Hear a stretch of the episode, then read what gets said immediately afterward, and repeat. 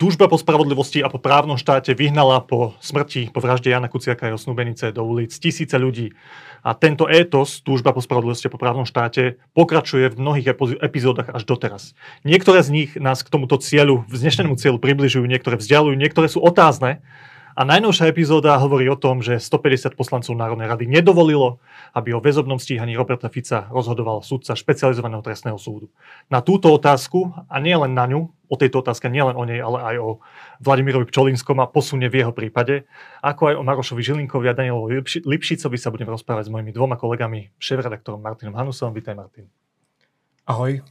A s komentátorom Markom Magovičom. Vítaj. Ahoj, dobrý deň.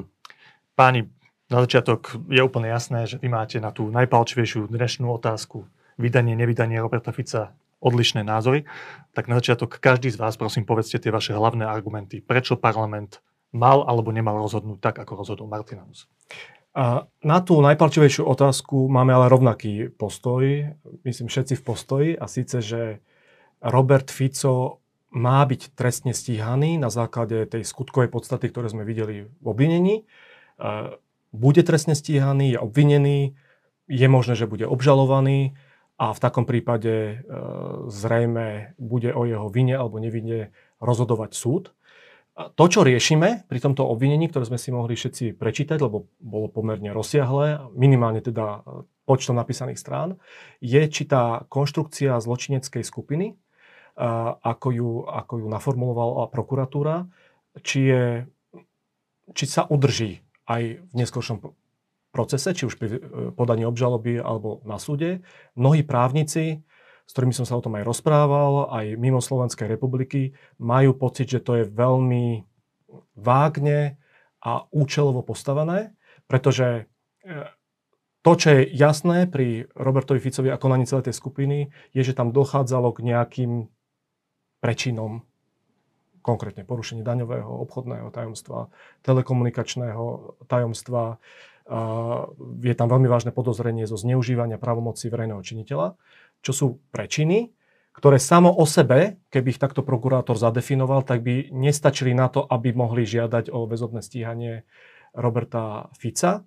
Preto je tam tá aj z toho dôvodu si myslím, že sa prokurátori, však to je normálne, to prokurátori robia, sa s tým trochu pohrali a myslím si osobne, aj na základe tých argumentov, ktoré som sa tu teraz vypočul, že to je nadkvalifikované.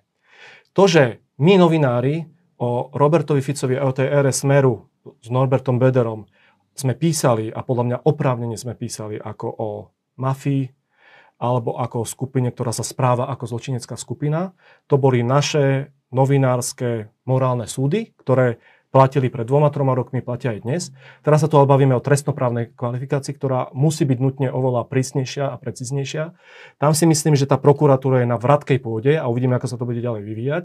Dobre, ja preto ja len dopoviem, že preto aj ja, keby som bol poslanec, tak by som s týmto vedomím, že na tejto kvalifikácii, ktorá je podľa mňa pochybná, je postavené postavená tá žiadosť o väzobné stíhanie, by som nevedel hlasovať za to väzobné stíhanie. Napriek tomu, že rozumiem tej symbolike a všetci to teraz berú tak, že tí poslanci, čo nehlasovali za, ako keby chceli brániť spravodlivosti. Ale opakujem, tá spravodlivosť je to úplne, ten proces je, je už zahájený a bude ďalej pokračovať a bude na vyšetrovateľ a prokurátoroch, aké dôkazy zabezpečia, aké svedecké výpovede urobia a tak ďalej. Ja zhrnem to, čo si povedal. Ty tvrdíš, že poslanec Národnej rady nemal hlasovať za to, aby sudca mohol rozhodovať o väzbe Roberta Fica preto, lebo keď sa pozrieš na dôvody, prečo stíhajú Roberta Fica, tak sa ti zdá, že skutková podstata založenie organizovanej zločinskej skupiny je nadkvalifikovaná, že to z toho nevyplýva z tých všetkých dôkazov, ktoré sa našli a preto by ten poslanec nemal súhlasiť s tým, aby súd sa rozhodoval o väzobnom stíhaní. Áno, ja len dopoviem, e, nie som zástanca názoru, že poslanci majú vždy chrániť túto imunitu, len túto malú časť imunity, ktorá ostala, lebo my sme v tomto inak veľmi liberálni tým, že sme zrušili tú trestnoprávnu imunitu, čo bolo veľmi správne, že sme zrušili pred desiatimi rokmi, inak na počiatku začiatku vlády Roberta Fica, tej druhej éry to bolo paradoxne. V ústave máme to, že poslanci hlasujú o, väzobnom, o vydaní na väzobné stíhanie. Tým pádom hlasujú na základe aj predložených argumentov, aby umenčili nejaké riziko politickej účelovosti alebo, alebo nejakých širších spoločenských dôsledkov. Po tom, čo som sa oboznámil aj s tým obvinením, aj tými argumentmi e, prokurátora Masára, som mal pocit, že to riziko nejakého zneužitia alebo veľmi neprimeraného konania voči poslancovi, ktorý reprezentuje proste aj svojich voličov a, a v tomto zmysle nie je len obyčajným občanom ako každý iný. A je tam naozaj riziko, že niektoré orgány budú konať aj premotivovane, pretože my tu máme aj reálny politický zápas, tak s týmto vedomím by som nevedel hlasovať za.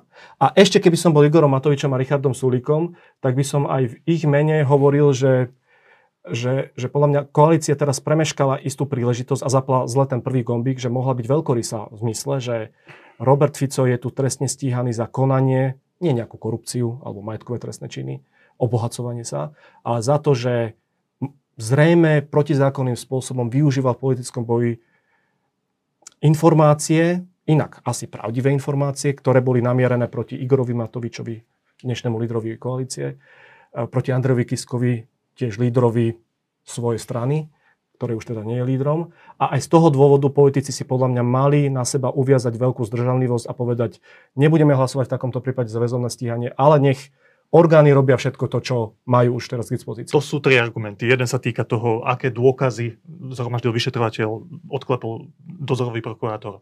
Uh, druhá vec je to politikum, že je tam možné politické zneužitie aj tým, kto je Robert Fico z politického hľadiska. A tretia je taká nejaká racionálny pohľad aj na to koaličné politické pôsobenie, čo to môže znamenať aj pre koalíciu.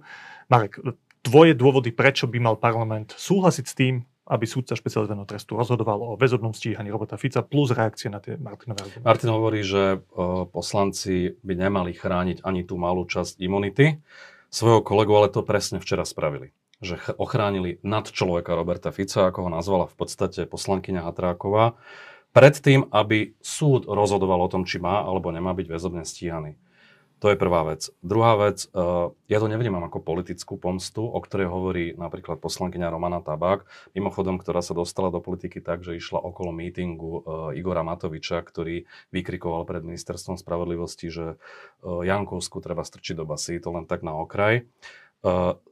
Tí svetkovia, ktorí vypovedajú v tejto kauze založenia zosnovania zločineckej skupiny, oni hovoria o tom, že pracovali na politickú objednávku strany Smer. Je to niekoľkokrát konštatované v tom uznesení.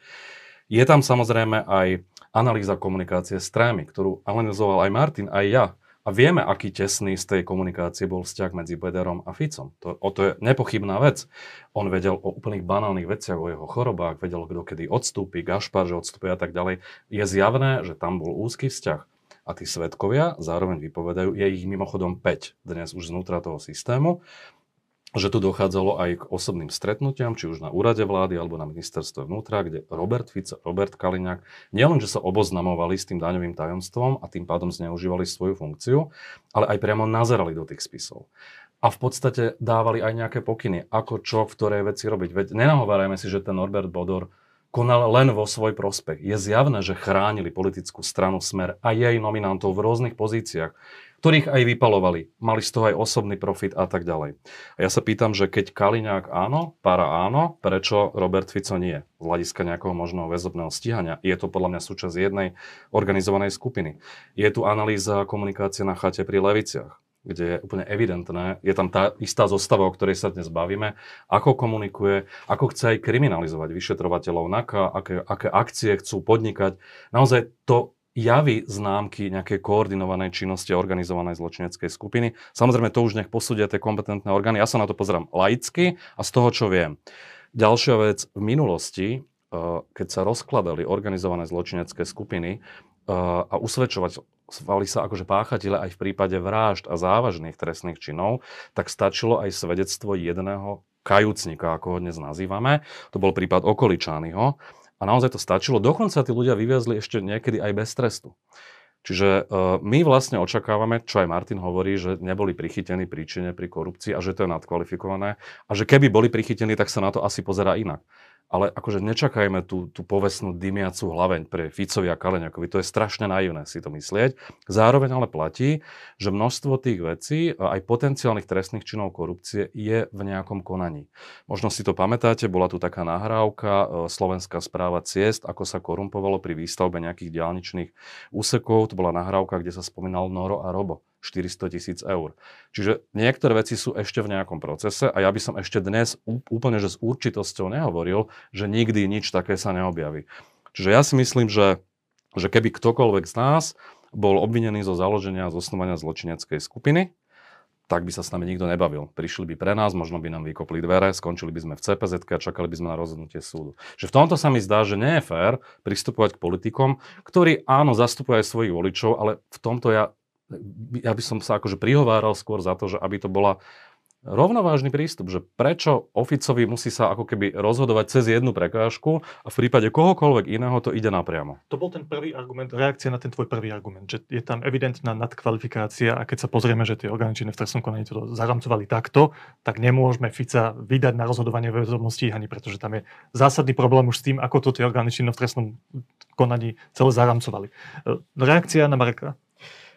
Takto my sa nelišíme v tom, že ja vidím aj v tom obvinení, sú tam jasné dôkazy, aj silnejšie pasáže, nepríjemné pre Roberta Fica, kde je zjavné, že tá banda, o tom je nepochybné, akokoľvek to nazveme, proste bola to jedna banda, a sa snažila zjavne nelegálnym spôsobom zabezpečiť niektoré informácie, ktoré potom Fico zužitkovával v politickom súboji. Samozrejme, tam bude musieť byť asi ešte dostatočne preukázané. Určite pre orgány e, činné v trestnom konaní trochu problém, že niektorí kľúčoví hráči z tej reťase ako Böder a Gašpar e, nevy, nevypovedajú a asi ani nebudú vypovedať, preto mnohé tie veci sú sprostredkované oficovi, ale sú tam zadokumentované aj nejaké stretnutia, ktoré sa dajú objektivizovať, ktoré boli a, a sú pre Fica nepríjemné. Teda v, v tom dokladovaní porušení niektorých zákonov je to podľa mňa v celku silné, a má to šancu. Má to šancu pomerne výraznú ešte, keď prídu ďalej. Prečo tá kvalifikácia z osnovania no, zločenskej skupiny To je tá kľúčová vec. To je tá kľúčová vec. No, ešte tam musíme rozdielovať, že kategóriu nášho bežného, normálneho alebo novinárskeho jazyka, aký používame, a kategóriu trestného práva, kde je zločinecká skupina nejakým spôsobom zadefinovaná. Dosiaľ ešte nikdy v histórii sme ju neuplatňovali na skupinu, kde pôsobili funkcionári tohto typu spolu s premiérom alebo proste s volenými predstaviteľmi. Dosiaľ sme to naozaj používali len v prípade tých mafiánskych skupín, ktoré vznikli pre, páchanie, pre účely páchania trestnej činnosti. Tu máme premiéra, ktorý si nepochybne vykonával svoje všetky možné povinnosti, ktoré vyplývajú z úradu premiéra, tak ako aj jeho predchodcovia. A popri tom aj cez ľudí, ktorí stáli mimo nejaký rámec verejných funkcií, ako je Norbert Beder, tak cez týchto ľudí si zabezpečoval prístup k nejakému typu informácií, na ktoré nemal právo. Tak toto teraz nie.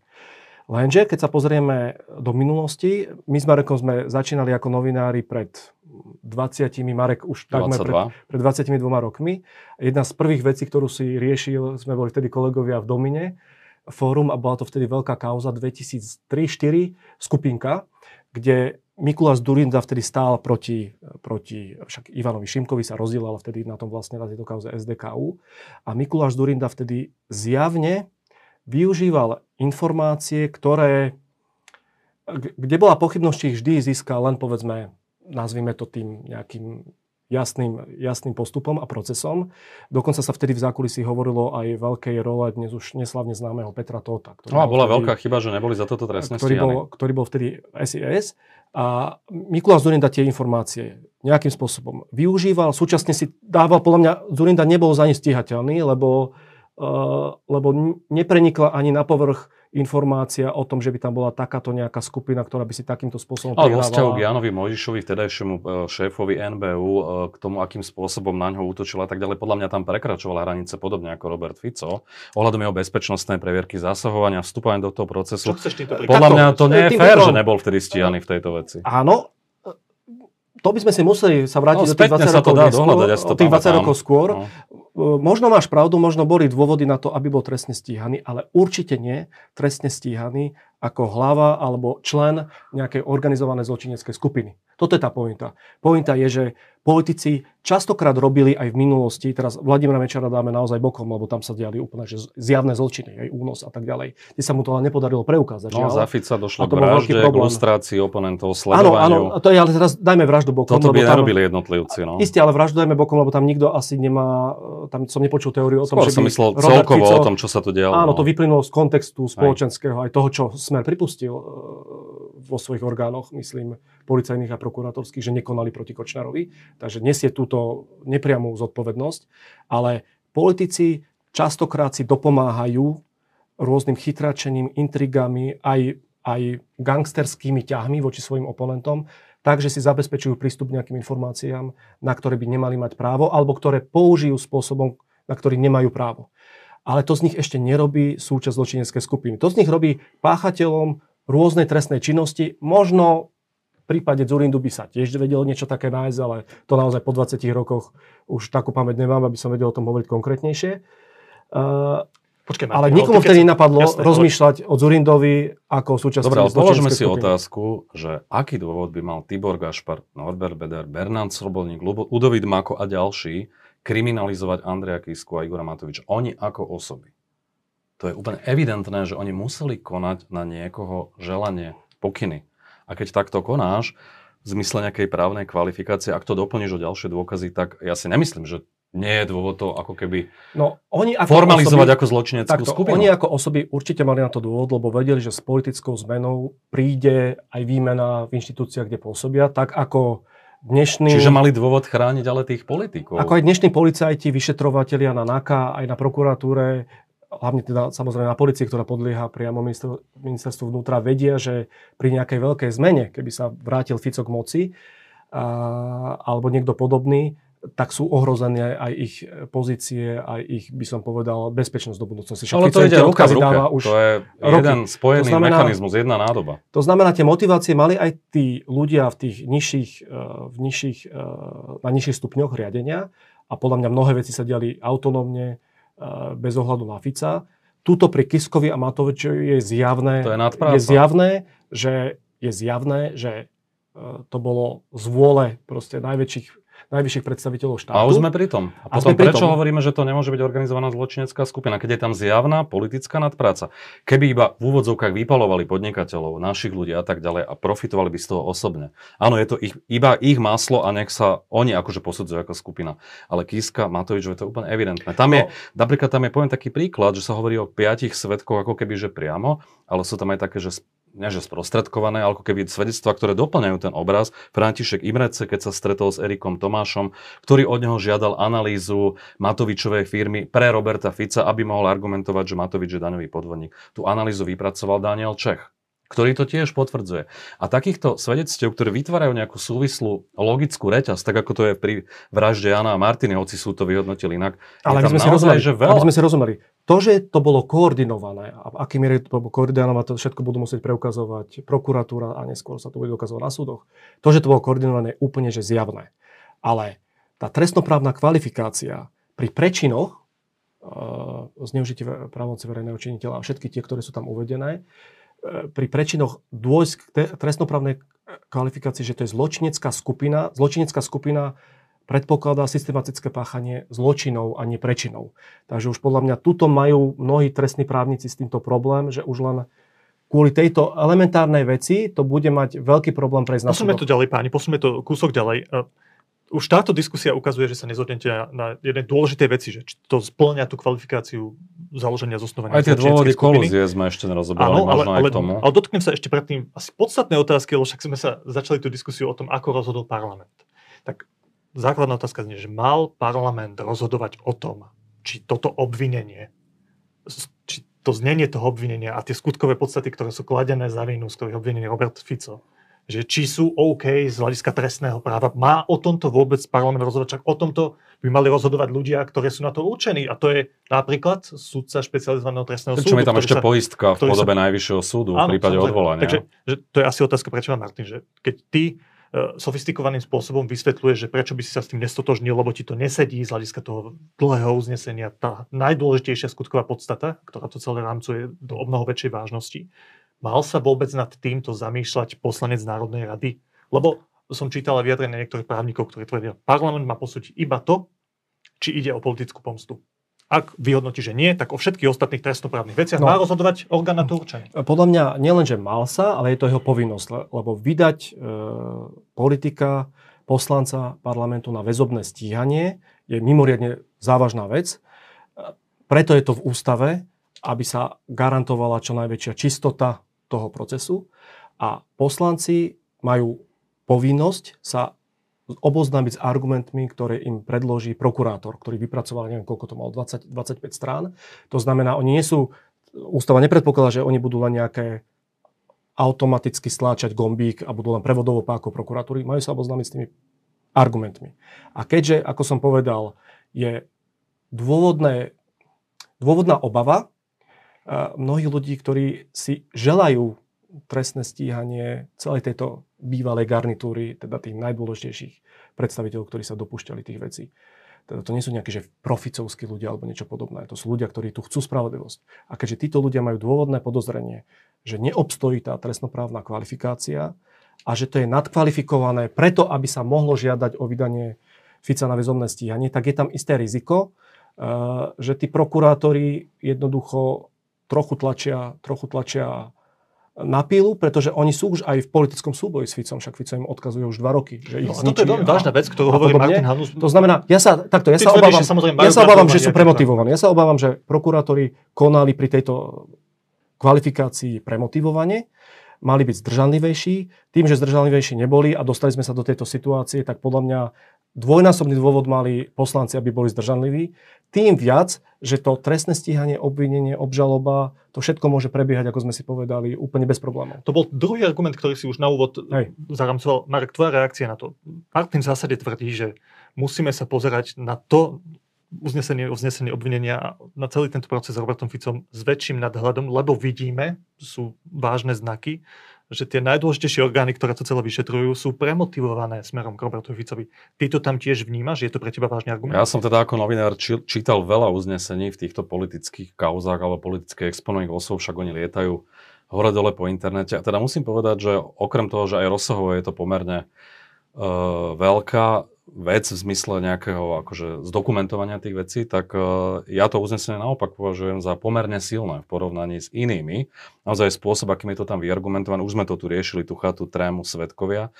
Čo my vlastne očakávame, že koľko svetkov musí potvrdiť, že tu dochádza k organizovanej Otázka, či považuje za silnú tú trestnoprávnu kvalifikáciu, na základe ktorej žiadal prokurátor o väzobné stíhanie? Podľa mňa áno. Uh, ty sám vieš, že aj Robert Fico je veľmi opatrný. Aj v komunikácii, aj v telefonickej a tak ďalej. To nie je ten typ človeka ako Robert Kaliňa, ktorý aj sám príde na stretnutie a pokojne dohaduje obchody, aj medzi štyrmi očami.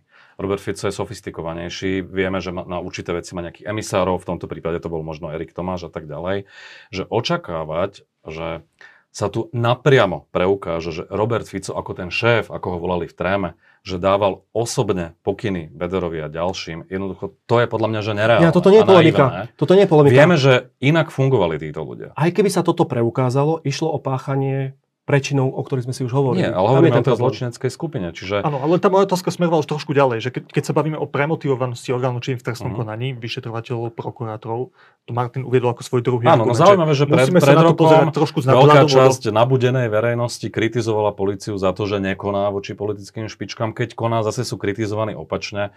Ja si myslím, že je správne, že v tej veci konali, veď my sme všetci už pred rokom na základe výpovedi Makova, Imreceva a Slobodníka očakávali, že minimálne zneužite právomoci tam bude a porušenie daňového tajomstva. Tom sa podľa mňa aj zhodneme, aj naprieč, že toto sú veci, ktoré sú naozaj vážne. To, že tam prišla tá zločinecká skupina, áno, to sme nečakali, to je pravda. A, a no, je to o tom istým je tá spôsobom tej politiky. Áno. O tom je tá podstata. A ja si myslím, že tak, ako fungovali, a vychádzam aj z tej komunikácie s trémy, aj z toho, ako popisujú tie jednotliví svetkovia, tie jednotlivé skutkové deje, si myslím, že je tam ako keby že pádny dôvod na, na klasifikáciu aj v zmysle zosnovania zločinskej skupiny. A čo sa týka tej možnej kolúzie, áno, argumentuje sa, že akým spôsobom ešte Fico môže ovplyvňovať a podobne. A tak áno, on dva roky zastrašoval e, policajtov aj prokurátorov, čo inak je tiež istá forma ovplyvňovania, keď týmto spôsobom hovoríš na tlačovkách, čo sa s nimi stane, keď. Hej. Bernard Slobodník chodí na pojednávania v neprestrelnej veste. Ludovít Mako tu v tomto štúdiu hovoril o tom, že ho zastrašujú cez telefonáty a podobne. Ja nehovorím, že to robí priamo Robert Fico, lebo na to nemám žiaden dôkaz. Ale vieme, komu nevyhovuje, že títo ľudia vypovedajú. A keď sú raz oni ako keby v jednom balíku s Bederom, ako nejaká nadstavba tej kauzy očistec alebo zločineckej skupiny, tak to podozrenie, že tu môže dochádzať k nejakému ovplyvňovaniu, tu podľa mňa je. Ale to už musia preukázať samozrejme orgány činné v trestnom konaní.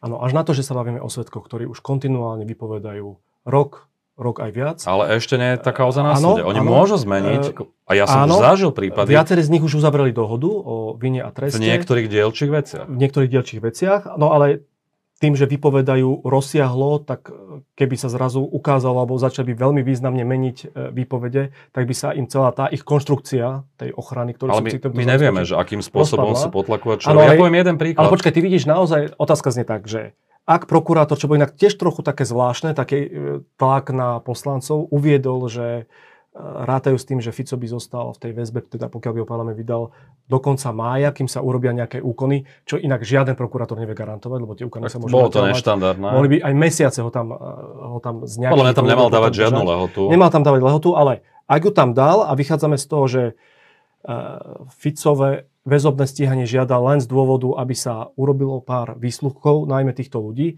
ja tam naozaj nevidím žiadne, že väčšie riziko, než je tá hrozba zneužitia všetky ostatné veci, o ktorých sme si hovorili, pre ktoré by to malo vôbec praktický význam. Bola to, v prvom rade si myslím, že to bola včera veľká symbolická bitka. Bolo zlé, že to tá koalícia takto zarámcovala, lebo tým si sama uviazala slučku a napokon si ju sa v nej trošku Otázka uškrtila. je, či sa to vôbec dalo zaramcovať nejak inak, ale Marek, Ja som ale zažil jednu situáciu na súde, konkrétny príklad z praxe, kedy súdkyňa, uh, nevzpomnem si na jej meno, okresný súd Bratislava 3, súdila Roberta Rogela, známeho nácka, z, z útoku v bare Obluda, myslím, že sa volal ten útok, na nejakých ľudí.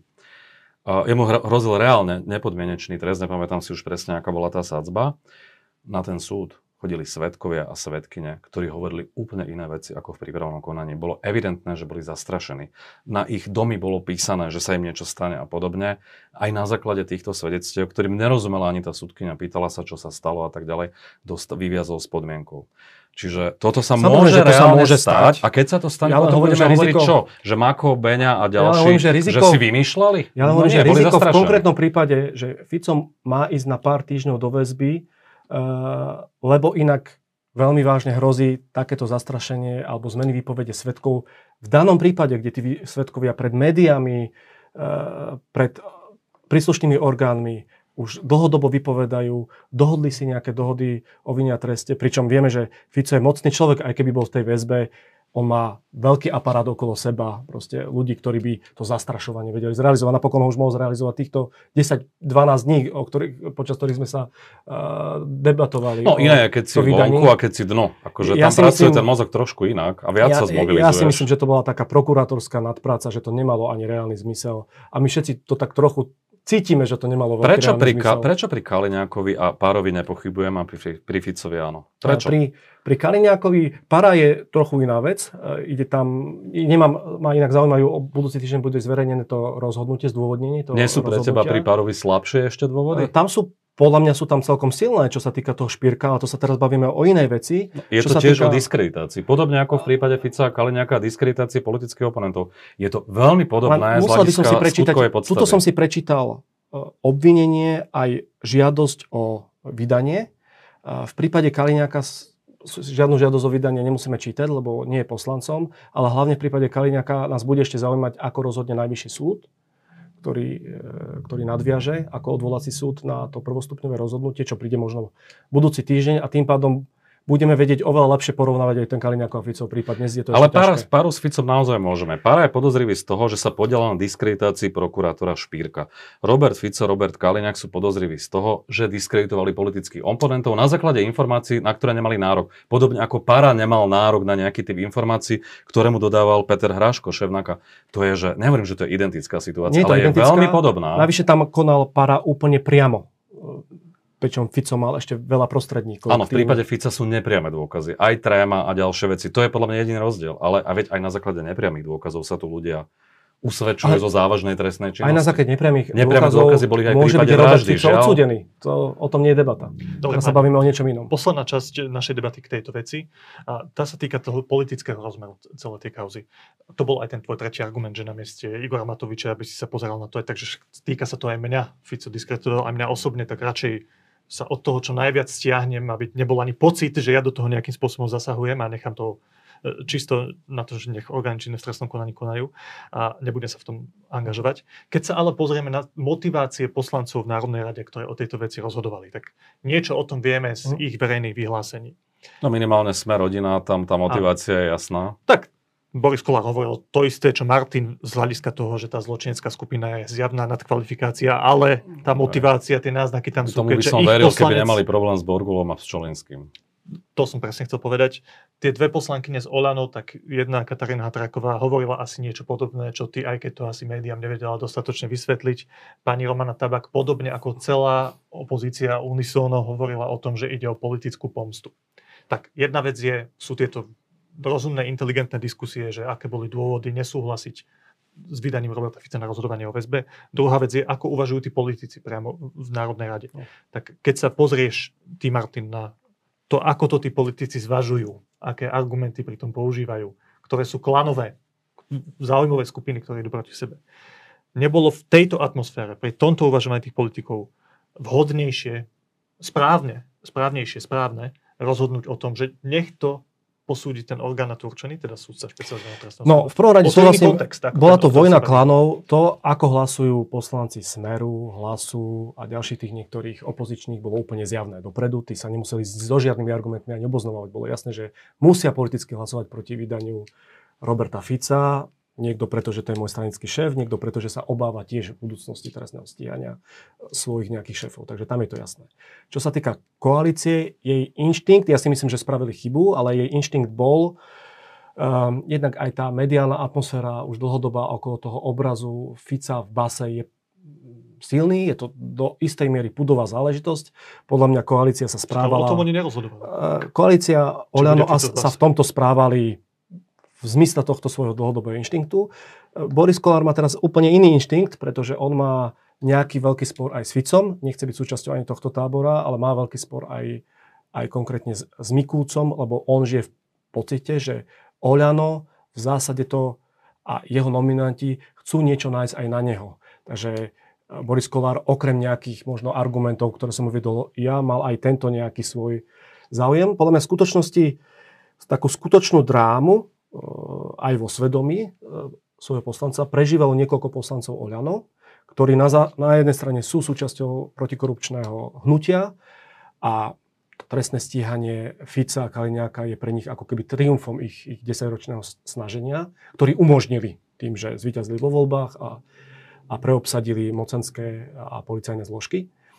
A na druhej strane viem, že viacerí poslanci, e, bolo ich okolo 5, e, minimálne koncom minulého týždňa, cítili, že ich tie argumenty vôbec nepresviečajú a že by nemalo dôjsť k tomuto kroku.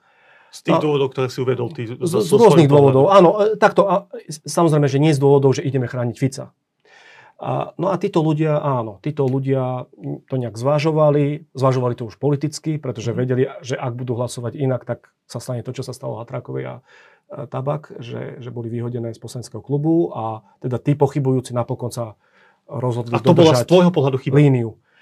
Že to politikum prevážilo nad nejakými racionálnymi no, pochybnosťami? V žiadnom prípade by som to tým jednotlivcom nevyčítal, pretože zobrať na seba to riziko, že sa ocitnem pod obrovským mediálnym verejným tlakom, že ma vyhodia z vlastného klubu, Uh, tak to by som nikoho za to nejak nekritizoval. Akože ja si Katarínu Hatrakovú pri Romane Tabak je to trošku problematické, lebo ona častokrát, aj keď sa rozhodne správne v niečom, tak to zdôvodní spôsobom, ktorý vyvoláva úsmevy. Ale Katarína Hatraková podľa mňa odolala tlaku, a tie argumenty, ktoré uviedli... Že Robert Fico je na človek? Že nepovedal, že na človek. Povedala, povedal, že to že je poslanec, nie je to obyčajný človek. To som trošku to karikujeme, trošku to karikujeme. No, ale povedala, potom že sa, je... sa opravila, že nemyslím, v ďalšom vyhlásení, že no. nemyslela si, že na človek, ale že tak požíva ten svoj mandát, nejaké tie No, že ho treba práva, chrániť každého poslanca v nejakej poslanec, miere. tak funguje no, parlamentarizmus. Áno. Dobre, ale teraz, Mark, pre teba otázka, posledná k tomuto. Je toto rozhodnutie parlamentu? Ktoré je časťou verejnosti vnímané ako zlyhanie v tej túžbe po právnom štáte, po spravodlivosti, ako som uviedol túto diskusiu. Je to podľa teba tak, že toto rozhodnutie parlamentu je krok späť? Že to je v celom tom úsilí, o ktoré sa snažil Jan Kuciak a zaplatil za to životom, e, to mínus v tom snažení? Keby sme to dali do toho celkového kontextu, veď nakoniec skoro všetci tí členovia Bodorovej zločinskej skupiny, a možno, že už aj úplne všetci sú už vlastne na slobode, už nikto nie je stíhaný väzobne. Niektorí už boli aj odsudení v nejakých čiastkových veciach, čiže z takého celkového kontextu samozrejme, že e, to treba posudzovať trošku inak. Naozaj je oveľa dôležitejšie, či reálne tí ľudia budú na konci dňa odsudení nezávislým súdom, ako to, že či boli vo väzbe. Ja si ale myslím, že áno, v tomto období boli dôvody aj z hľadiska tej kvalifikácie toho skutku, že mal byť Robert Fico na určitý čas počas tých úkonov e, väzobne stíhaný. Ale v celkovo si myslím, že sme naozaj niekde možno na nejakej polceste, začínajú tie procesy, očistec, dobytkár, už to ide všetko na súd, čiže treba si počkať s tým ako keby, že konečným hodnotením Nemilým dôsledkom toho, čo sa vlastne stalo včera v parlamente, je, že Robert Fico, ktorý dva roky hovoril o tom, že sú tu stíhaní politickí väzni Matovičovej vlády, dostal ďalší čas oddychový, môže to tvrdiť ešte ďalšie dva roky do volieb. Bude hrať s touto kartou, ako hral. Vieme, čo všetko a jeho aktivita e, urobila v kauze Pčolinsky, e, ako sa to začali spochybňovať vyšetrovateľia, Ale až na to, že by to mohol tvrdiť aj po tom niekoľko týždňov Áno, pobyte nevieme, či by to bolo niekoľko návrate, týždňov, sám tak pripúšťa, prokurátor, že to môže prokurátor byť hovoril, mesiacov. že na pár týždňov ho tam chceli poslať. To Takže nevieme, by to tvrdil nevieme. ešte s väčšou razanciou. Ale súhlasíš v každom prípade s tým, že tie emócie, ktoré sa spustili okolo toho včerajšieho rozhodnutia parlamentu, boli prehnané. Asi áno, ale ako tá atmosféra je naozaj vybičovaná, čo je pochopiteľné, lebo veď my ako nenahovárame si, aj keď to porovnávame s inými krajinami, aj Martin to myslím spomínal, že v iných krajinách, v Česku, inde nie sú väzobne stíhaní ani vysoko postavení politici, že u nás je to trošku iné, ale uvedome si, že tie posledné 4 roky od tej vraždy, čo sme sa všetko dozvedeli, v akom žijeme štáte, čo sa tu všetko dialo a my nenahovárame si, že to nebolo všetko nejakým spôsobom poprepájané. Dobre. Otázka je len, či sa to podarí preukázať. Ja si myslím, že aj ty vieš, že oni boli jedna organizovaná skupina, ale zdá sa ti to byť navonok formálne slabo zdôvodnené. Myslím, že na tom sa zhodneme. Uh, je to trestoprávne. že konali ako organizovaná takto, skupina. Morálne to platí, čo sme si už roky tu píšeme. Trestnoprávne, už som o tom viackrát hovoril, že prečo si myslím, že to prepadne táto definícia. A mimochodom to, akú, ako to zadefinuje tá prokuratúra pri obžalobe, to budeme všetci s napätím čakať o tých pár mesiacov, lebo to bude potom kľúčové aj pre úspech toho procesu a to je stokrát dôležitejšie ako to dnešné hlasovanie. Uh, Na druhej strane, áno, podľa mňa tým, že Robert Fico nepôjde uh, do väzby, podľa mňa nás chráni pred obrazom disidenta a martýra Fica, ktorý tu tvrdí, že ho chcú fašisti poslať do basy. Ale to bude tvrdiť ďalšie To bude roky. tvrdiť aj ďalšie roky a takto by to po tých troch, štyroch týždňoch tvrdil ešte s väčšou, s väčšou razanciou. Teraz je len e, dôležité, aby koalícia pobrala rozum, aby sa na tomto nezačala rozsypávať, lebo včera už som mal z tých niektorých vyjadrení taký pocit, že, že na takejto veci, ktorá je úplnou, že, že maličkou kvapkou v mori oproti všetkému tomu, čo nás čaká. To je naozaj, že očistec od jesene začne e, Ale všetkého súd. symbolicky významnú epizódu. Áno, a, a epizóda. Ale zase neplatí zároveň to, že je to koniec tejto kauzy. Nie. Naozaj to vyšetrovanie pokračuje ďalej a na- to asi A práve uzavrieť. prejdeme vlastne k ďalšej téme a to je e, podľa všetkého Zora, Zoroslav Kolár začal vypovedať v Presne mnohých tak, to- kauzách, takže tu sa budú diať ešte veľmi zaujímavé veci a preto je dôležité, aby táto vláda dovládla, ja, ja som veľmi kritický voči tejto vláde v mnohých veciach, však o tom denne píšeme, ale ak má táto vláda nejaký zmysel e, dokončiť svoj mandát, tak okrem podľa mňa základného správneho postoju v na, k vojne na Ukrajine, je to aj tento dôvod. Pretože keby sa to teraz rozsypalo a do čela policie sa dostali ľudia, ktorí budú chcieť všetko zabrzdiť a vieme, že od policie všetko začína, že prokurátor môže pracovať len s tým, čo mu dodajú policajti, tak sa všetko môže razom zhatiť a z tohto pohľadu toto dnešná debatka je naozaj len epizódkou.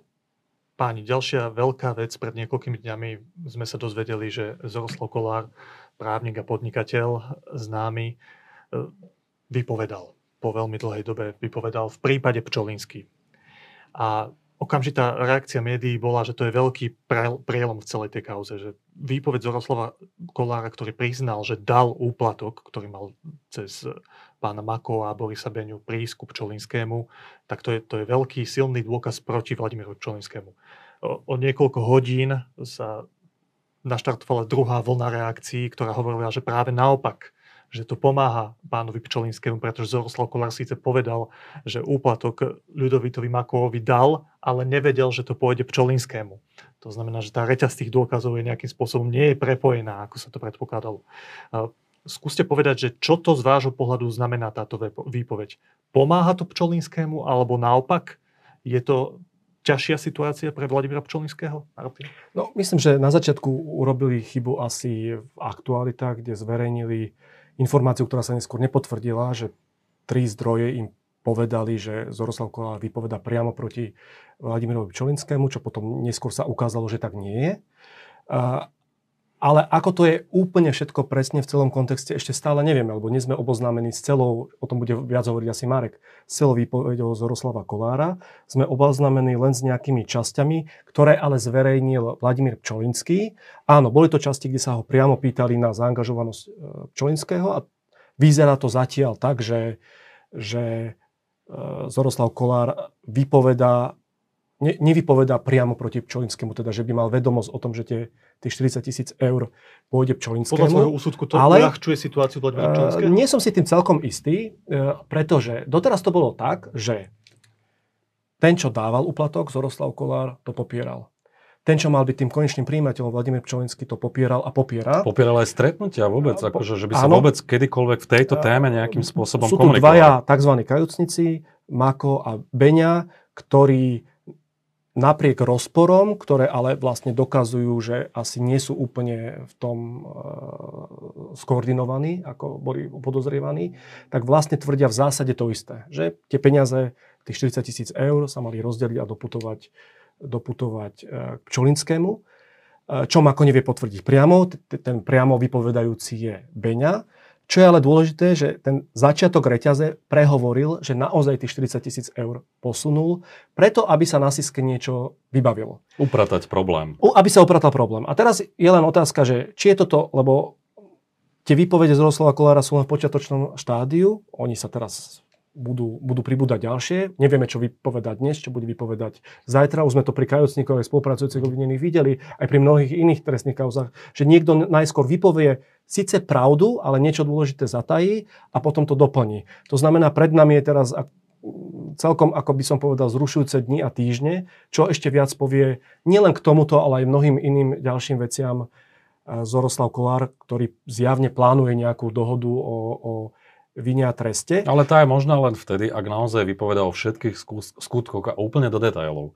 To nemôže ano. byť čiastkové, tá dohoda inak nebude schválená. Áno, takže on potvrdzuje tú dievú líniu, že išlo 40 tisíc, dostala to, dostal to niekto v Siske. Áno, zatiaľ vypoveda, že tým prvo, tým, tým pôvodcom toho celého bol Mako. Mako hovorí opak, že, že Kolár ho požiadal.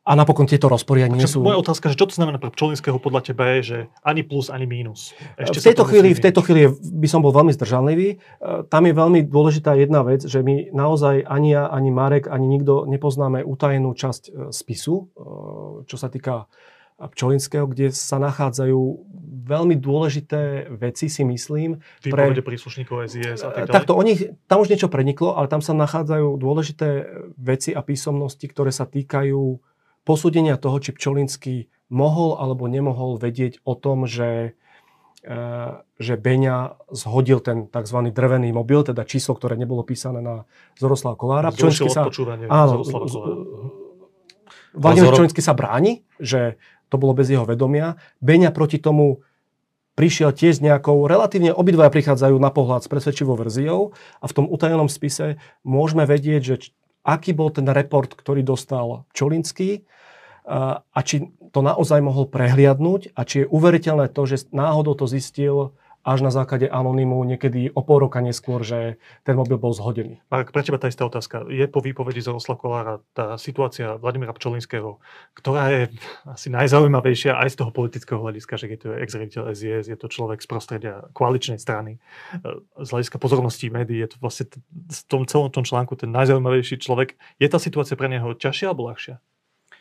Treba povedať ešte to, čo možno Martin nepovedal, že keď potvrdil tú základnú dejovú líniu, tak nielen to, že odozdávka peňazí, stretnutia, to, čo naozaj dovtedy ten Zorokolár popieral, ale aj to, že vôbec došlo k nejakej akcii, lebo aj to sa popieralo, že tu vôbec niečo také bolo. Nakoniec dnes už vlastne všetci títo svetkovia hovoria, že áno, bola tu akcia, ktorá mala zhodiť vlastne mobil. Niekto to musel ako keby vykonať. Zoro Kolár je inteligentný človek, on vie, že tie peniaze neposielal upratovačke. Vieme, aké sú mechanizmy v SISKE, že o tom odpočúvaní je zhodení rozhoduje riaditeľ, prípadne jeho námestník. Beňová smola, on tvrdí, že to urobil na ústny pokyn Pčolinského, ale ten podpis je tam Beňov. Čiže toto bude predmetom dokazovania a to, na tejto veci to podľa mňa môže aj padnúť na tom súde, že, že sa to nepodarí ako keby že relevantne preukázať. Čo sa týka Zora Kolára, okrem toho, že o tom naozaj hovorí s veľkým odstupom a hovorí niečo iné, áno, tí kajúcnici to tak niekedy, keď sa snažia ako keby si zlepšiť situáciu, tak sa im tá pamäť tak postupne rozjasní. Ale on zároveň hovorí, že veď jeho to vôbec vlastne nezaujímalo, či nejaká síska na ňom pracuje. Však on s tým počíta celé roky a tak ďalej áno, ale zároveň zaplatil. Hej. Hovorí, že Mako ho do toho nejakým spôsobom manipuloval, ale zároveň hovorí, že to vlastne urobil dobrovoľne. Bolo by to jedno. Áno. Uh, Pčolinsky hovoria, že však neusvedčuje nás ten Zorokolár v tej výpovedi, ale jediné meno, ktoré spomína Zorokolár v tej výpovedi je Vladimír Pčolinský. Že toho, áno, tam spomína, že Mako mi hovoril, že pozná Pčolinského v tej získe. Čiže presne, že pozrieme si celú výpoveď, ak sa k neraz dostaneme, že čo všetko tam ešte je. Čiže, čiže ten Zorokolár, áno, ako keby, že s tou dymiacou hlavňou neusvedčuje toho Pčolinského zatiaľ priamo, ale treba si uvedomiť aj to, že Zoro Kolár hovorí, že ho niekto nejakým spôsobom sa snažil zastrašiť, že na ňo nejakým spôsobom vyvíjal nejaký nátlak, že spísal to u notára, je to tam uložené. Skúsme nad tým iba špekulovať, že policia, prokuratúra, keby týmto spôsobom sa snažili tlačiť, že čo by tým získali a keby sa to prevalilo, že aký by to bol strašný prúser v tejto veci. Uh, tie indície smerujú k inej inštitúcii trojpísmenkovej. Nemám na to dôkazy, mám informácie ako keby zo zákulisia, že tu bol nejaký typ tlaku, nespomeň toto meno. Ale počkajme si, keď sa to raz ako keby z toho notárskeho vyťahne a bude sa o tom dať ako keby hovoriť oveľa otvorenejšie. Čo sa týka Makova, zaznieva často taký argument, že veď aj on si chcel pomôcť, preto spolu s tým Beňom namočili do toho Pčolinského. E, pri Beňovi áno, on si reálne aj pomohol za spoluprácou, už to vieme, že dostal podmienku v nejakých veciach. Pripúšťam, že tam môže byť teoreticky táto motivácia, aj keď nezdá sa mi, že prečo by vlastne do toho zatiehol niekoho ďalšieho. Ale v prípade Maka, Mako vypovedal o Pčolinskom 3 mesiace potom, ako bol prepustený z väzby. Čiže v čase, kedy už počas tej väzby e, vypovedal v kauzách Božie mlyny, Judáš, Očistec a ďalších. To bolo x skutkov, veď on v tej väzbe a po prepustení naozaj že rozkryl celú tú skupinu vrátane tej Bodorovej. Čiže už tá samotná výpoveď v kauze Pčolinsky by jemu reálne už tú situáciu nejakým spôsobom nezlepšovala. A, a navyše teda jeho dôveryhodnosť už v čiastkových veciach už potvrdili aj súdy, tých rôznych. To bol myslím, že aj Kučerka, podplácania a ďalší. Pričom pri tom Zolovi Kolárovi ešte neviem povedať s nejakou istotou, že určite hovorí vo všetkom pravdu, keďže to ešte nebolo relevantne vlastne preukázané. A Ludovít Mako zároveň hovorí, že keď sa bavili s tým Zorom Kolárom, o tom, ako upratať problém, tak Zoro Kolár mal nejakú predstavu. Hovorí to, ako v tejto relácii to tu hovoril, že, že mal pra- platiť vlastne na pravidelnej báze Pčolinského beňu, hovorí o sume 50 až 100 tisíc. Čiže aj toto bude zaujímavé, či sa toto aj podarí preukázať. To rozpor tých výpovedí. Áno, áno. Akože, ale zase, akože rozpory vo výpovediach medzi Makom a Beňom, ak sú nejaké, je práve dôkaz v ich prospech, že to nekoordinoval. A Zoroslav Kolár uh, naozaj potvrdzuje všetko to, čo hovoria aj Mako, aj Beňa o celej tej akcii až po nejaký moment. Akurát nehovorí, že na konci tým konečným užívateľom toho úplatku bol Pčolinský. A nehovorí, ale... že iniciátorom bol on, ale Ľudovít Mako. Ale to hovorí tiež tak veľmi čudne, zaobalene, že vlastne on ma do toho tak trošku vtiahol, ale zároveň ja som do toho išiel dobrovoľne, že on na mňa tak trošku tlačil a mňa to, vlastne nezaujímalo, ale ja som aj tak ako zaplatil. Si, ako si toto? Ja, akože Zorokolár, ne, Zorokolár podľa mňa nie je ten typ človeka, na ktorého by mohol Ludovít Mako, ktorý nebol ani v takej pozícii vtedy, pritlačiť spôsobom, možno Norbert Bodor áno, aj, s ktorým mimochodom aj podnikal, aj s Rajeckým a s ďalšími, eh, ale aj s Makom, že, že by na ňo pritlačil takýmto spôsobom Ludovít Mako, eh, že proste keď nezaplatíš, tak neviem čo. Akože si to neviem predstaviť. Zorokolár je iný hráč a oveľa väčší hráč aby sa nechal týmto spôsobom takto manipulovať niekom. Posledná téma, páni, veľmi ja, Ja ešte by som ešte na toto nadviazal. Um, chcem trošku len porovnať Fica a Pčolinského, lebo niečo to spája, niečo to rozdeluje, že pri Ficovi vieme, že bol súčasťou skupiny, ktorá, ktorej členovia sa zjavne dopúšťali nezákonných aktivít pre získanie nejakých informácií, ktoré potom Fico používal v politickom boji nemáme tam istotu okolo tej trestnoprávnej kvalifikácii. Pri Pčolinskom ja sám neviem, ako to naozaj je. Mám len nejaký pocit, ale neviem, ako to je. Problém je, že aj keby, eh, aj keby bol vinný, kým pri Ficovi sú dôkazy, čo sa týka tých porušenia tých jednotlivých zákonov. Pri Pčolinskom môže byť naozaj problém, že to na tej reťazi, ako to už Marek e, naznačil, na tej reťazi zlyha. Teda ak abstrahujeme od tých dvoch výpovedí, že sa tam nepriamo nebude dať nejako preukázať, že on o tom musel byť informovaný. A teda napokon z toho všetko zostane naozaj, ako to častokrát býva, len náš pocit. E, takže v tomto sú tie dve kauzy, dve kauzy trochu iné úplne na záver, aj celá táto naša diskusia, kde ste v niektorých veciach nesúhlasili, uh, ukazuje taký, aj taký zaujímavý posun v tom vývoji boja za právny štát a za spravodlivosť. A môžeme si to ilustrovať aj na takých vašich osobných postojoch dvom dôležitým postavám celého tohto boja, a to je špeciálny prokurátor Daniel Lipšic a generálny prokurátor Maro Žilinka. Tak Skúste páni vysvetliť taký váš posun v pohľade na týchto pánov. Ak sa nemýlim, tak keď sa zvolil Maro Žilinka do funkcie generálneho prokurátora, tak ty si bol, Mark, taký optimistickejší ako Martin? Martin Skoro realista by som povedal. Dobre, však teraz rozoberieme. A opačne to bolo v prípade Daniela Lipšica. Hej, tam tam si ty bol skeptickejší voči Daniela Lipšicovi v tejto pozícii. A mám pocit, že tieto vaše pozície sa časom posúvajú nejakým spôsobom. Mám pocit, že ty napríklad si kritickejší k práci Daniela Lipšica. Však sám si povedal e, v tej našej prvej časti diskusie o tom, že vnímaš tam istý aktivizmus alebo istú politickú motiváciu pri stíh nadprácu, pri snahách o stíhanie bývalých alebo aj súčasných politikov, v tomto prípade Roberta Fica. Tak, uh, páni, skúste tak stročnosti, lebo už dosť dlho diskutujeme, povedať, že prečo sa zmenil váš pohľad. Začnime Danielom Lipšicom, povedzme Martin. Ale ja si nemyslím, že sa môj pohľad dramaticky e, zmenil. Ja som aj vtedy, keď bol Daniel Lipšic zvolený, aj teda krátko predtým, než bol zvolený, ja som písal, prečo si myslím, že by bolo najlepšie zvoliť Lipšica, tak ja som zdieľal argumenty niektorých aj kolegov novinárov, že zvolenie Lipšica nesie rizika istej politizácie vzhľadom na to, aké on mal väzby, čím všetkým prešiel, že bol v osobnom ostrom spore, súboji s Robertom Ficom, s Robertom Kaliňákom a tak ďalej.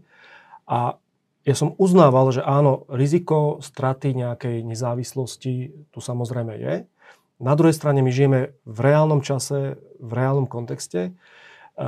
My máme na Slovensku historicky zlú skúsenosť eh, s prokurátormi, ktorí mali predtým aj celkom normálnu povesť a na čele svojich prokuratúr sa časom úplne zdiskreditovali a, pripa- a pripojili dokonca, pri, pridali sa dokonca na stranu zločinu. Dobroslav Trnka si pamätáme, a s akými pocitmi, e, aké pocity sme ako novinári mali, keď ten človek taký veľmi žoviálny, s nejakým politickým krytím nastupoval a čo sa potom v priebehu rokov stalo. Dušan Kovačík už myslím, tam neboli okolo neho nejaké veľmi veľké ilúzie, ale napriek tomu to dopadlo oveľa horšie, než boli na začiatku naše predstavy. Maro Žilinka, človek, ktorý mal dlhé roky veľmi dobrú povesť, alebo dobrú povesť medzi novinármi, tak je asi pre mnohých novinárov tým najväčším sklamaním, kde to vôbec nečakali. Takže pre u teba ja som bol... posun ani u jedného z týchto... Nie, ja som, ja som predtým, ja som predtým Eh, ja som predtým bol skeptikom voči názoru, že tam musí byť prokurátor. Mal som pocit, že tam treba človeka, ktorý odolá nejakým pokušeniam, nezlíha aj s rizikom, že v niektorých veciach sa možno jemu podredení ľudia pod jeho krytím budú môcť, áno, budú môcť, alebo budú správať trochu premotivovane. Ja si myslím, že Daniel Lipšic momentálne, najmä keď vidíme, ako funguje generálna prokuratúra, kto je na jej čele, je ochranným valom pred, pred pred rôznymi pokušeniami. A zároveň ktoré si by tu, že to preháňa. Ktoré by tu boli. Práci, ktorú... Napriek, áno, no však neži, my nežijeme v bieločiernom svete. Radšej mať prokuratúru, ktorá to občas možno aj z nejakých uh, z pudu seba záchovy, lebo oni vedia, že keď uh, sa dostane Fico k moci a tak ďalej, uh, tak, že je to ich politický koniec. Radšej mať prokuratúru, ktorá to preženie, vtedy na to treba upozorňovať a kričať, ako mať prokuratúru, ktorá sa začne správať ako generálna prokuratúra Maroša Žilinku. Nežijeme v čierno-bielom svete, žijeme v reálnom, v reálnom svete. Takže pre teba generálna máme... prokuratúra nie je tým, presne tým nárazníkom, ktorý... No, pre mňa nie je garanciou, pre mňa nie je garanciou návratu spravodlivosti, o čom sme tu celé roky snívali. Začalo sa to úplne pofiderným rozhodnutím v kauze Vietnamec, odtedy to viackrát viackrát pokračovalo. Mnohé veci sa človek dozveda v zákulisí, nemôže o nich aj hmm. ani písať. Keby tam bol niekto iný ako Daniel Lipšic, aj možno poctivý prokurátor, mám obavu, že v rámci tej hierarchie aj toho, ako tí prokuratúry vnímajú tú hierarchiu, že tá špeciálna by sa stala veľmi submisívnou. Nemusela by sa pridať hneď na nejakú horšiu stranu. Minimálne navonok by ale, určite nebola tá konfrontácia Ale stala ostrá. by sa submisívnou. Mne sa síce nepáči, že Daniel Lipšic ide niekedy do prílišnej verbálnej konfrontácie, mal si niekedy zaťať do jazyka, ale on to berie tak, že chráni tých ľudí a tí ľudia vnútri si to veľmi vážia a cítia absolútnu podporu v tom, aby ďalej pokračovali, až kým to nebude možné. A tento nejaký morálny éto so všetkými tými minusovými znamienkami, ktoré sú s tým spojené, je pre mňa garanciou aj nádejou do tých najbližších mesiacov. Marek, tá diskusia na Slovensku sa častokrát naozaj tak čierno-bielo rámcuje, že tu máme, jedna strana hovorí, že hyperaktívnu špeciálnu prokuratúru, druhá strana hovorí, že, že robia presne tú robotu, ktorú majú, že toto je ten ideál, ktorý má byť z hľadiska špeciálnej prokuratúry. Potom je tu tiež čierno-bielý pohľad na Maroša Žilinku, že je to človek, ktorý e, že ne, z nepochopiteľných alebo zatiaľ iba dôvodov, o ktoré sa len domnievame, úplne zmenil svoje správanie, aj svoj morálny kompas. A potom sú tu ľudia, ktorí ho chvália, že to je presne tá posledná hrádza, ktorá tu bráni politizácii procesov, hyperaktivite niektorých orgánov činných v trestnom konaní. Toho bráni, no. no. tak aký je ten tvoj pohľad? Lebo ty si bol kritický k Danielovi Lipšicovi dosť, keď ho zvolili a bol si celkom pozitívny k zvoleniu Maroša Žilinku, ktorého si predtým roky poznal. Nie je to celkom tak. Ja som napísal o Danielovi Lipšicovi komentár, kde som ako keby dával uh, za argumenty za a proti a mierne prevážili argumenty v prospech toho, že by nemal byť generálnym prokurátorom. A to z tých dôvodov, ktorých hovoria Martin, ten konflikt záujmov, zastupovania politikov ako aktívny účastník politického boja a, a že by to mohlo v nejakej miere ako keby ovplyvňovať jeho pohľad to na, aj na, Myslím si, že nie. Ja som, ale vtedy to naozaj, že čisto, nechcem povedať, že technicky, ale z hľadiska aj tej minulosti, že, že bolo tu tu potenciálne riziko, nakoniec on aj zastupoval aj kajúcnikov a tak ďalej, že, že bude mať problém, ja som mu to hovoril aj v jednom rozhovore, že uh, ako keby aj rozhodovať v rôznych veciach, lebo sa bude musieť vylúčovať zo strašne veľa prípadov a to som si to nevedel vtedy predstaviť. Postupom času, keď som ale videl, čo všetko sa deje, tie útoky na vyšetrovateľov, že sa manipuluje s výpovediami, Robert Fico, čo hovoril, Kauza Pčolinský a tak ďalej, ja som ako na to budol presvedčenie, že ako sa hovorí, že na hrubé vrece hrubá záplata a že ten Daniel Lipšic by bol ten človek na tom správnom mieste. Ja som ten názor prehodnotil neskôr, akože nejakým vývojom. Uh, dnes som akože spokojný v zásade, ako funguje. A treba povedať takú dôležitú vec, že keď sa hovorí o tej možnej nadpráci, áno, tie, tie obžaloby, ktoré posiela aj špeciálna prokuratúra na súd v rôznych kauzách, im rôzne ľudia vyčítajú, že je to prirýchlo, že sa ponáhľajú presne z toho dôvodu, že raz príde iná moc a tak že sa môže ten celý proces vrátiť. A to, keď tieto veci robíš rýchlo a pod tlakom času, samozrejme plodí aj potenciálne chyby a môže ísť tá obžaloba na súd niekedy aj nie úplne dotiahnutá. Ja si myslím, že to sa aj reálne môže Tam je jeden stať. problém, o ktorom sa, sa môže hovorí. Stať, ale pr- oni to robia naozaj podľa mňa aj preto, že vidia, aká je situácia. Z môjho pohľadu, keď bude len 50% tých obžalov v týchto politicky citlivých kauzách úspešne, budem spokojný. Ale áno, môže dojsť aj chybám pod tlakom času a okolností, v ktorých vlastne pracujú. Ty si chcel niečo povedať? Ja len chcem povedať na jeden problém, o ktorom sa príliš nehovorí a síce, že tá prokuratúra špeciálna je naozaj že v dosť hlbokom podstave, že chýbajú im tam ľudia, tak. aj nejakí takí, nazvime to asistenti tých prokurátorov. Problém je, že tú personálnu politiku má na starosti generálna e, prokuratúra, teraz v zmysle vyčlenenia prostriedkov a tak ďalej. A oni im, oni im vlastne brzdia. Oni im brzdia pri tých nejakých uh, konaniach, výberových konaniach, im brzdia tých aj zaujímavých kandidátoch, o ktorých počúvam, ktorí by sa tam chceli dostať a uchádzajú sa o miesto, oni by ich chceli vybrať.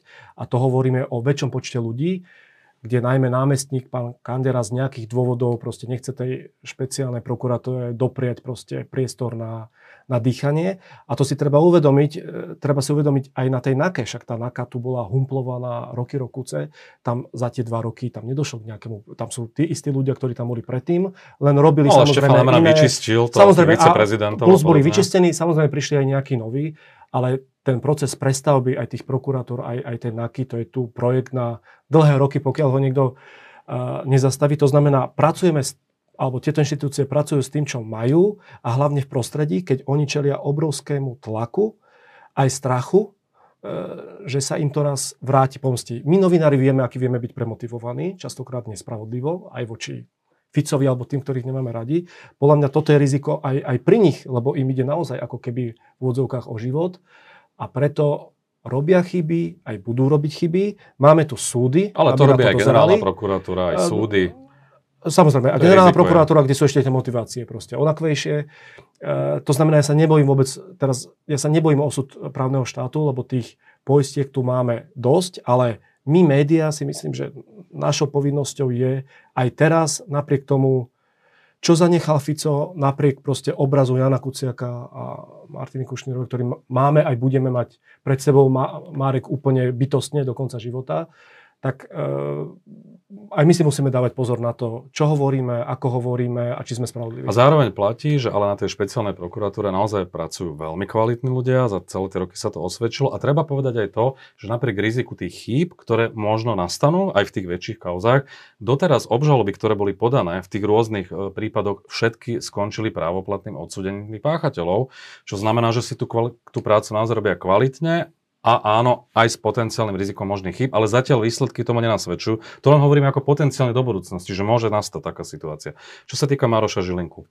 15 rokov som ho poznal pred tou voľbou, stretávali sme sa, nebudem hovoriť o čom sme sa bavili, proste komunikovali sme. E, Čo, on povedal dokonca v roku 2006 také vyjadrenie, že treba zmeniť prokuratúru, tú, tú monokraciu a tak ďalej s kolegom Palkovičom a za to bol Trnkom a Kováčikom popoťahovaný, odmeny nedostali a tak ďalej. Že treba povedať, že on aj išiel s kožou na trh nejaké. To bola jedna veta pre časopis Týždeň, z ktorej mal potom reálny problém. Uh, napriek tomu odborne, tým, že pracoval na tých Kočnerových kauzách a ďalších, všetci sme ho tak vnímali, že je na tej správnej strane. Áno, boli tu také náznaky nejaké, že možno aj s tým Kaliňákom má nejaký typ vzťahu a, ne, a potom tie pochybnosti Gučík a tak ďalej. Vtedy som aj ja spozornel a treba povedať, že ja som ho z tej našej komunikácie, odborná rovina je jedna vec, ale vnímal som aj napríklad už v tej fáze toho boja o post generálneho prokurátora, že má sklony k intrigám vo vzťahu k iným kandidátom a hovoril mi aj veci, ktoré neboli že úplne fér a korektné, čo som inak aj povedal, že nech týmto spôsobom ako keby nebojuje o svoju priazeň. A cítil som tam niekde, že niekde v ňom je taký ten obdiv k tomu Trnkovi a Kováčikovi v zmysle tých pozícií, že keď on raz bude tým generálnym alebo iným, že takéto autoritatívne niekde v ňom niečo bolo, a, ale kým nemal tú možnosť sa ako keby prejaviť, tak sme to všetci tak nejak ako keby vytláčali bokom. No a potom sa stal uh, generálnym prokurátorom. Uh, Pre mňa nebol akože top favorit, tam ich bolo viac, tých kandidátov, bol tam aj uh, Hrivnák, bol tam Kliment a ďalší. Žilinka bol niekde na tr- Šanta, bol ako keby, že z toho balíka tých najväčších favoritov u mňa niekde na 3. 4. mieste. Nevnímal som ho ako top favorita. A, ale potom, ako sa začal správať, tak samozrejme to, čo aj Martin hovorí, že počúvame všelijaké veci aj kulárne. Ja už som počul také historky o tom, prečo to robí, ale to si netrúfneme samozrejme bez dôkazov napísať. Ale jeden človek, ktorý stal 15 rokov na správnej strane, alebo 20, a ak začne, že úplne protichodne sa správať, tak jasné, že to vyvoláva legitimné otázky, že prečo to robí. Či na ňo niekto tlačí, či je nejakým spôsobom motivovaný, podobne. Sú to špekulácie, nechcem do nich zachádzať, ale pre mňa je akože on, že naozaj jedno z najväčších sklamaní v ľudí v prostredia tých orgánov činných trestnom konaní a sám si kladem otázku, že čo sa s ním stalo. Povedal Marek Vagovič, ktorý o, tom, o epizódach toho veľkého boja za právny štát a spravodlivosť diskutoval so šéf-redaktorom Martinom Hanusom Páni. Ďakujem vám veľmi pekne. Ďakujeme.